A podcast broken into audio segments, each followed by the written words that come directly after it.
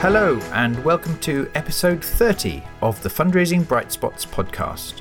My name is Rob Woods, and in case you've not tuned in before, this is the show for anyone who works in fundraising and who wants ideas for how to raise more money, really enjoy their job and make a bigger difference even during the pandemic. And if you've ever thought of joining forces with another charity for a specific corporate partnership or for any other important project, but you felt daunted and not known what to expect, then I hope you'll find today's episode enlightening and valuable. Because today I'm sharing an interview I recorded back in two thousand nineteen with Lucy Squance, who is Director of Supporter-Led Fundraising at Alzheimer's Research U K. And we're talking all about their record-breaking partnership with Virgin Money for the London Marathon back in two thousand nineteen. This partnership was groundbreaking because whereas there is usually one charity partner for the event, this time the partner was Dementia Revolution, which was a collaboration between two charities, Alzheimer's Research U K and the Alzheimer's Society. Lucy explains that preparations for the event were not always easy, but through a determination to solve problems and make good use of their combined strengths, they were able to smash their targets, which included raising a combined total of three point six million pounds. This, and the other results they achieved, would not have happened if either charity had tried to go it alone. So it's clear to me that taking the risk and putting in the effort to work in collaboration massively paid off. Now, I need to reiterate, we recorded this conversation in the summer of two thousand nineteen, at a point when we'd never even heard of the coronavirus. Nevertheless, as all charities are having to weigh up their strategic choices at the moment, I believe that the option of joining forces with other organisations in various ways is as relevant as it ever has been, and I hope that Lucy's insights are useful to you as you listen now. This episode of the Fundraising Bright Spots podcast is brought to you by Bright Spot Mastery Programmes. So if you need to increase income in corporate partnerships or major donor and trust fundraising, these programmes will help. As well as the advanced strategies you learn on the training days, you receive one-to-one coaching to help you put those powerful techniques into practice. To find out more about the Corporate Mastery and Major Gifts Mastery programmes, head over to bright spot fundraising dot co dot uk. So, hello and welcome to the podcast, Lucy Squance. Are you there? I am, Rob. Hi. Hi. So, thank you for making time for this for this interview. I've um, enjoyed interviewing you in various formats several times over the last few years, but never before on a podcast. If someone hasn't experienced your work before or they haven't seen you speak at a conference, uh, could you just kind of give us a, a sense? So you're at Alzheimer's Research U K and your role is Director of Supporter-Led Fundraising. Could you give a, give us a brief snapshot of, of your career to date and how you come to be here now? Yeah, of course. So prior to working in the charity sector, I worked in the um, games software industry. I then moved to consumer technology, and that was on the P R and events side. And then back in two thousand three, sadly, my mum died of cancer aged forty-six, so a very young age. It had a huge impact on my life.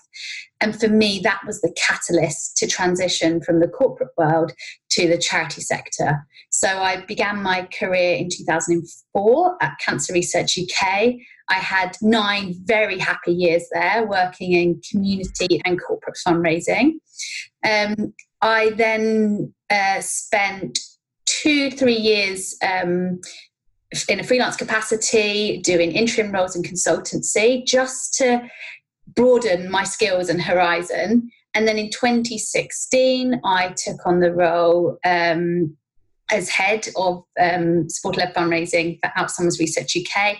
And within a year, I was promoted to director. And I have never looked back. I absolutely love my job.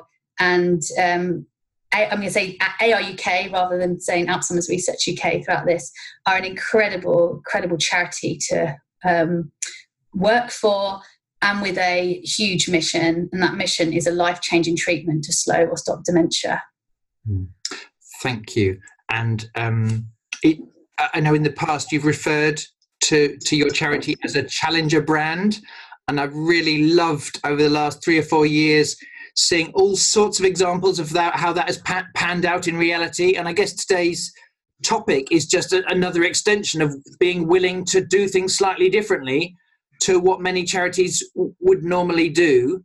Um, so it's to do with Dementia Revolution that I especially wanted to, to get some ideas from you, not because our listener is necessarily going to go and apply to, in partnership with another charity, apply to the, to the marathon, but because I think um, more and more we are being advised to consider partnerships and collaborations with other organisations, other charities, and it's not for the faint-hearted. Um, I think the prizes are huge if we do, but I think there's all sorts of things that we can be aware of if we are actually going to follow through on that. And that's why I really wanted to dive deep into your experience of Dementia Revolution.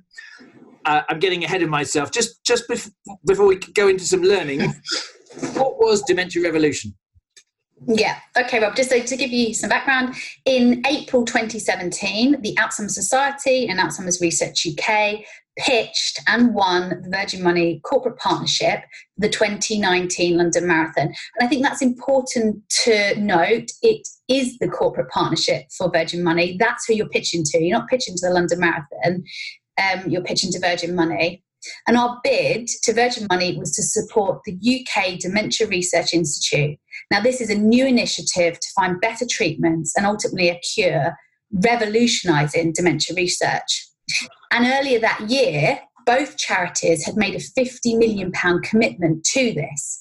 So this wasn't some campaign or partnership sort of cobbled together to win the London Marathon. This was happening. This was real. This is what we were doing. And we made that very clear in the pitch. We are coming together anyway, and we want Virgin Money to be part of that, to be the first corporate partner who's part of that. And that was exciting, and that's new. Um, so, and also the, the funding need was very, very clear. So the Dementia Revolution was born, um, and the campaign had three very clear objectives.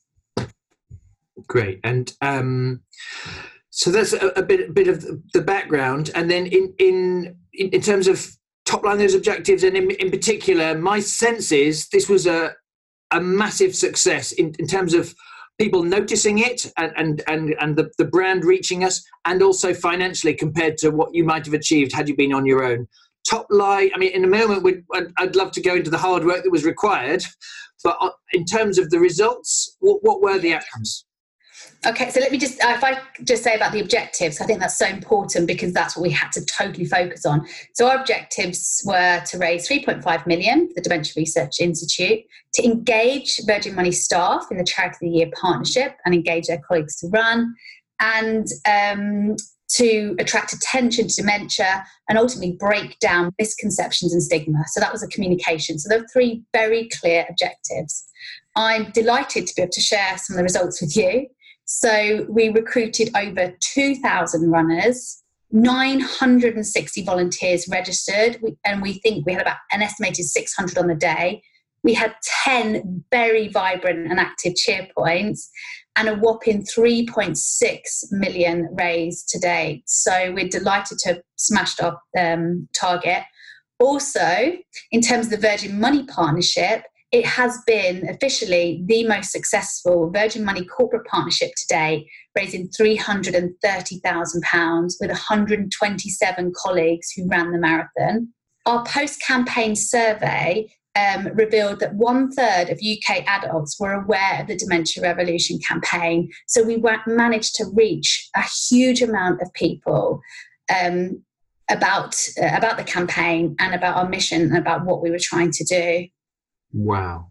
So, Lucy, um, it's hard enough uh, winning uh, a partnership uh, as a charity on your own and then delivering it. But it seems to me there just are going to have been extra complications working with another organisation with a different culture, different size, different brand, different processes and so on. Um, can you unpick for us a, a little about what was hard and some ways that you and your opposite numbers at the Alzheimer's Society sort of overcame those challenges in, in, in working together and creating this new, new entity that was effective? Yeah, absolutely, Rob. So you're right. We are two very different organisations in um, size, ways of working, culture, um, even the way we write, the way we talk, our tone. Um, we wrote the application back in January twenty seventeen, and the amount of rounds that have to that had to go through just to be all on, all agree on the language and how we talk about dementia, how we talk about research. Um, but this was all part of getting to know each other.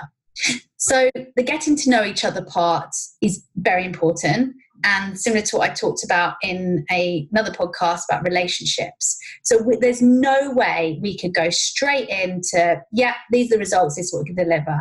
It just wouldn't happen. We had to invest in those relationships as you would with any other partnership or project group. So we had uh, team away days where we did sort of a getting to know you. We all had to bring an ob- a personal object in um, and put it on the floor in the middle of the group. There were some random things, and we had to get up and talk about what we brought in, how it represents us and why. And that was really great. Um, we really got to know each other. We went for drinks. We talked about why we're together. We had the project sponsors, so the um, exec directors of both charities come in and speak to us. Joe Barnett from Virgin Money, and I think that was a key thing involving Virgin Money to say, this is why you are all in this room, this is why you're all important, and this is what we're here to do. The sponsors to do the same. We even had um, had Hugh Brasher from the London Marathon come and speak to us as, as well. He talked to us about the background of the marathon, um, his father, why it was important to him, and um, what he what his hopes and dreams for the marathon. So it was lovely to create and paint that picture of why we are all here and what we need to we need to do. We also had, so that obviously building relationships is important, getting to know each other, but very clear project groups and structures. So we had the sponsors, the exec directors at the top, and um, we had a steering group Um, that could make decisions. And then we had different project teams, and they were based on event delivery, the partnership, and the communications. So we all knew sort of our chains of um, racy, who was doing what. We had really detailed project plans. This all seems very obvious, and it is obvious. It's the normal stuff anyone would be doing in a partnership. So there isn't anything radical. But what there is, is a huge amount of uh, resilience and relentlessness, because it is tough and communications take longer. You're going through different organisations, different rounds of people. Sign off is longer, kind of double the speed of, um, sorry, double the, the length of everything that you need to get sign off for. Yeah. You have a huge amount of patience. Um, have a good heart that what people are saying is with good intent. Yeah. Um, and ultimately have very clear objectives. So I come back to my point earlier around the three objectives. So when things would go down rabbit hole, holes, they do, you know, it's not a linear process in any partnership. You can always rein it back. It's like a good racehorse steering this. You always rein it back by focusing on end goals. Um, Which, you know, which we which we did. Yeah, well done. And um, was there anything else that kind of um, you found that was was obvious in a way, and yet just was a particular challenge that you needed to to solve? It, it, I mean, there must have been dozens, but but um, could you give us a picture of a certain area that needed a, needed a solution or needed needed extra work to to, to make it uh, effective in practice? Yeah, I would say um, our supporter journeys and um, thinking about our supporters and the data and C R M and stewardship. This was, again, a huge area where we had different options. Does one charity own it? Does the other charity own it? Is it a cloud-based solution? Is it an agency? And I remember this going back and forward for months, and different views, different opinions.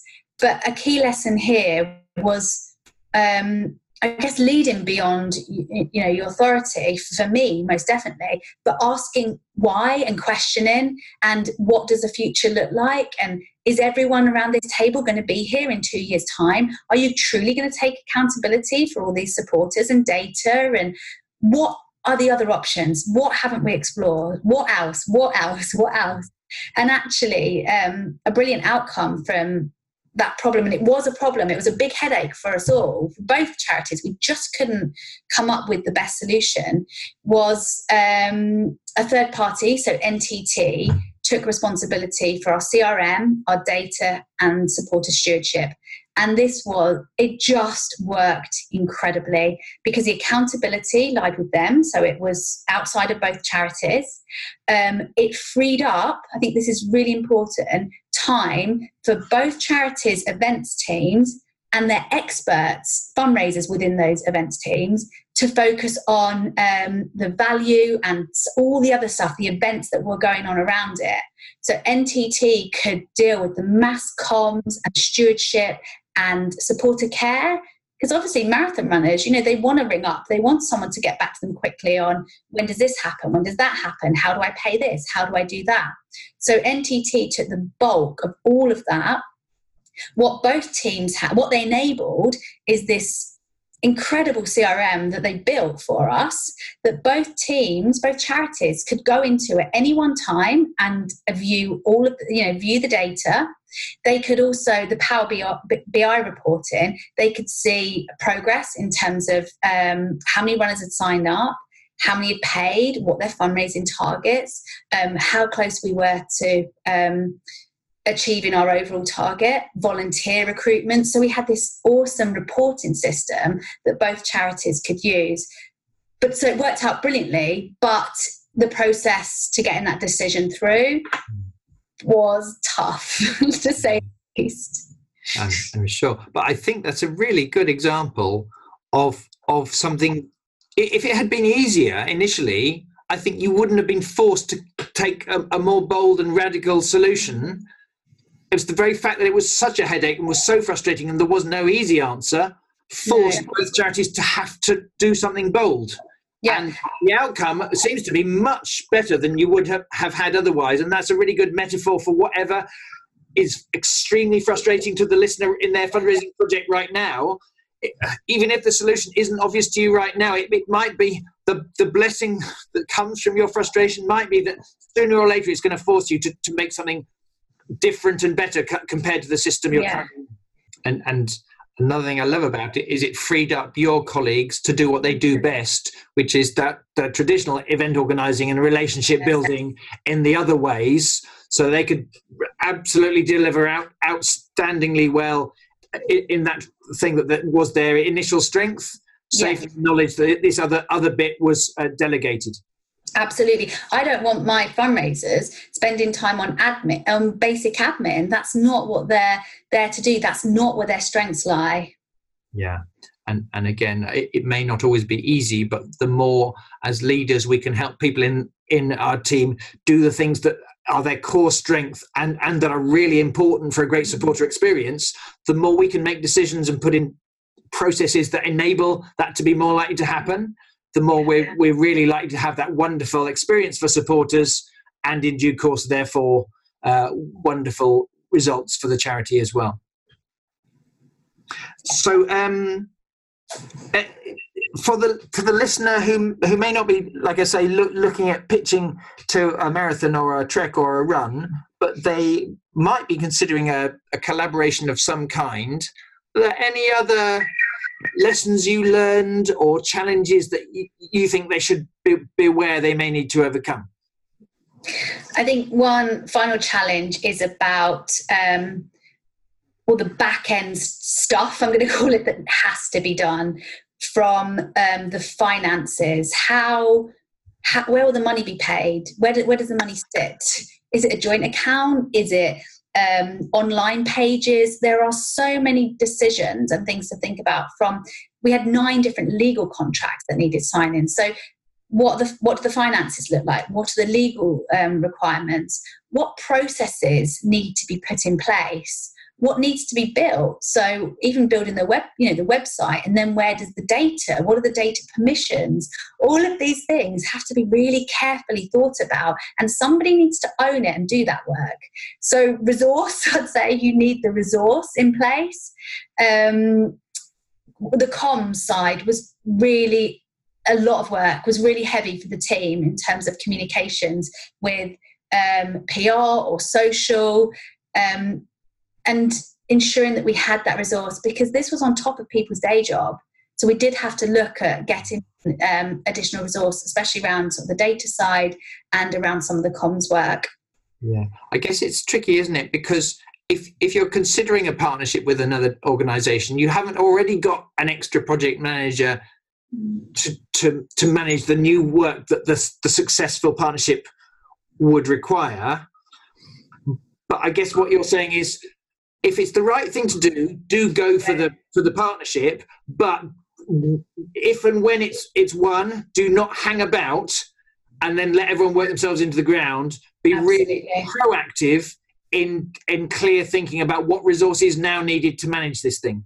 A hundred percent. Because if your partnership's worth um, a million pounds or five hundred, you know, what are you gonna what are you gonna invest in that? You cannot expect to just continue with the same resource. You have to think in a business-like manner. And this was a three point five million pounds partnership. You're not just going to deliver that with the same team. So the project manager was, was fundamental, and looking at the pinch points for additional resource was key. But the one thing I forgot to mention is before um, before launch, what I personally did was I went and spoke to all the previous charities. So I met with Teenage Cancer Trust, I met with um, C R U K, I just met with the different charities and project managers to say, where were your, your pinch points? What did you learn? Where were your challenges? And I wrote all of that up. So when the project manager was recruited and started, she could have those notes. And then I took her to some of those meetings again to gain more insight. You, you have to really throw yourself in to learn. Um, and again, any partnership, what do you know about that company, that corporate? So for us, it's like, what do we know about London Marathon? What do we know about Virgin Money? What are they telling us? Um, what it's, it's, listen, it's listening and learning from those stakeholders. Yeah, and and a- any project that you're doing for the first time, there just are going to be some things that come along which you just couldn't possibly have expected, that this pinch point will will, will be especially important, and I, and it'll come earlier than I would. You, you just yeah. can't do that stuff in advance. That's why experience is so valuable. But I, I think if, if one of the messages to the li- li- listener I have is is to be so thorough and bold in in in picking up the phone and, and getting those extra cups of coffee early with another yeah. charity that's done this before, yeah. rather than trusting, oh yeah, we'll just follow the brief and I'm sure all the, you know, that I'll just do as the corporate is telling me. Goodness me, there's, there's so many other sort of Absolutely. Not obvious things that are others have learned through experience. Let's go and do a whole load of learning. Absolutely. It, it truly immerse yourself in it, totally immerse yourself in it um, as soon as you know, as soon as you've won that partnership, um, not down, you know, not later down the line, because then often it's too late. Um, but there are some really great lessons that we've learned that I'd love to share some of those with you. Yeah. Some key things, Lucy, then. What did you learn from this whole process? So... some key things is around having clear goals and a mission, focus on your why. Our campaign was current and exciting for Virgin Money employees, runners and volunteers. It was really, really clear. And like I said, when people start to go off on tangents, you can just rein them in and say, no, this is the go- goals and this is why we're doing this. In the wise words of the wonderful Peggy Dane from London Marathon, she told us, and again, we listened, keep it simple, do it really well. And that was our ethos or motto throughout the whole campaign. We did not interfere with marathon, um, the marathon course or on the day. We focused on our runners and the P R.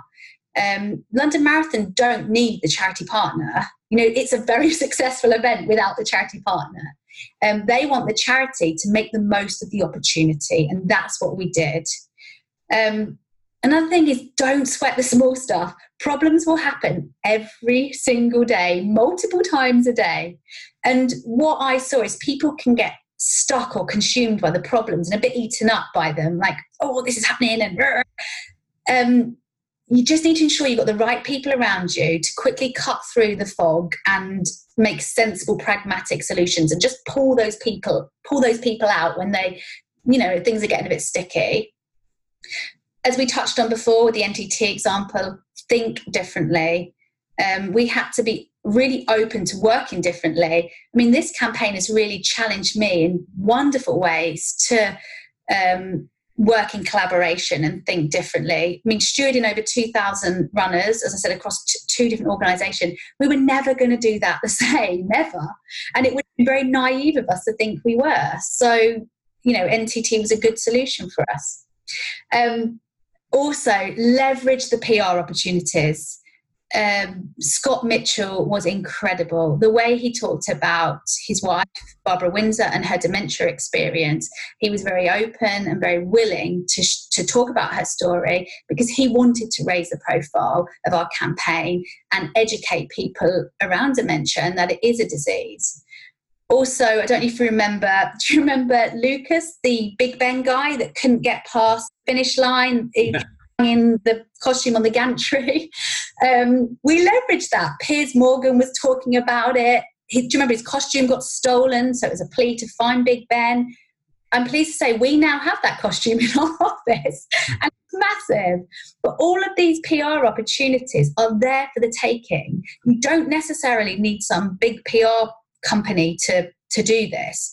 Um, runners will share their stories so beautifully. So our Facebook group became a self-fulfilling um, community, a tribe of passionate, dedicated people that when they were feeling low, they would say, I'm really struggling with my run. Everyone, the amount of responses, say, come on, they would be uplifted, that people would celebrate their achievements. Scott Mitchell himself would often comment and share stories about his training, his progress. It was so humbling to see such a movement and community, and what this meant to them um, was brilliant.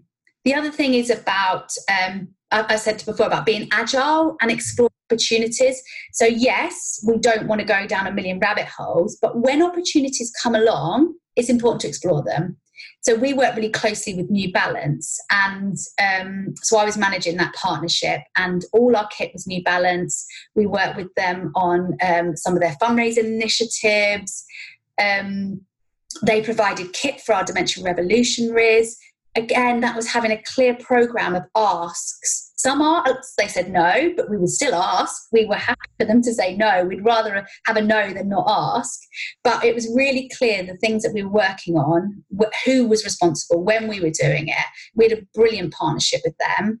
Audible, another um, sponsor of the London Marathon, we worked with them on a com- comedy marathon that raised over twenty-one thousand pounds.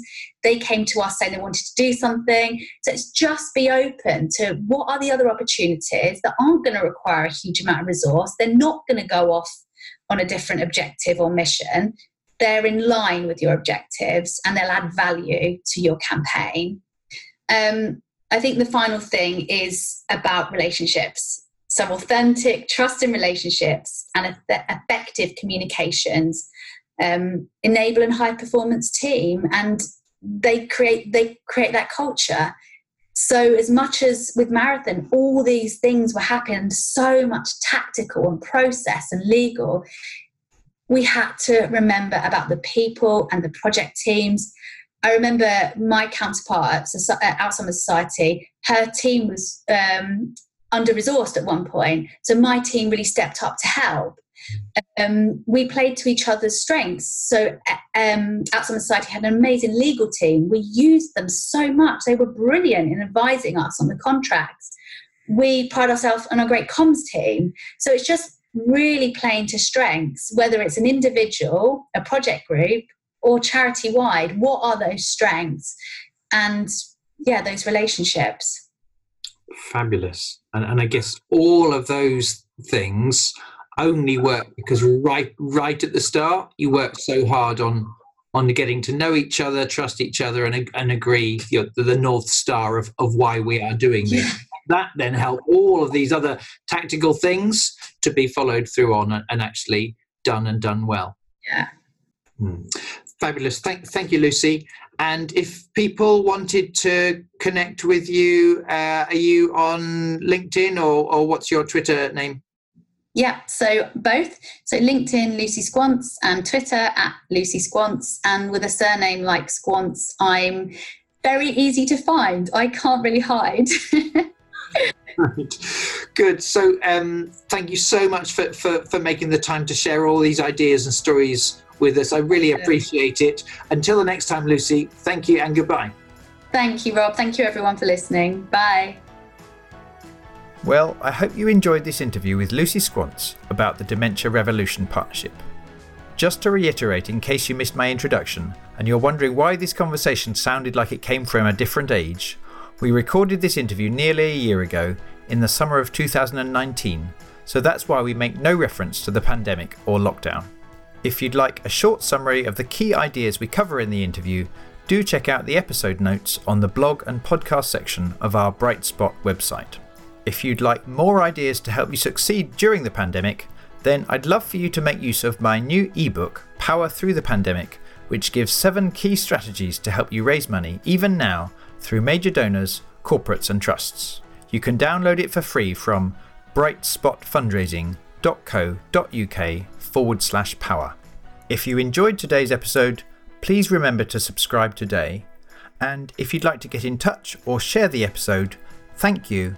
And you can find either of us on LinkedIn or through Twitter, where Lucy is at Lucy Squance, and her surname is spelled S Q U A N C E, and I'm on Twitter at, at Woods underscore Rob.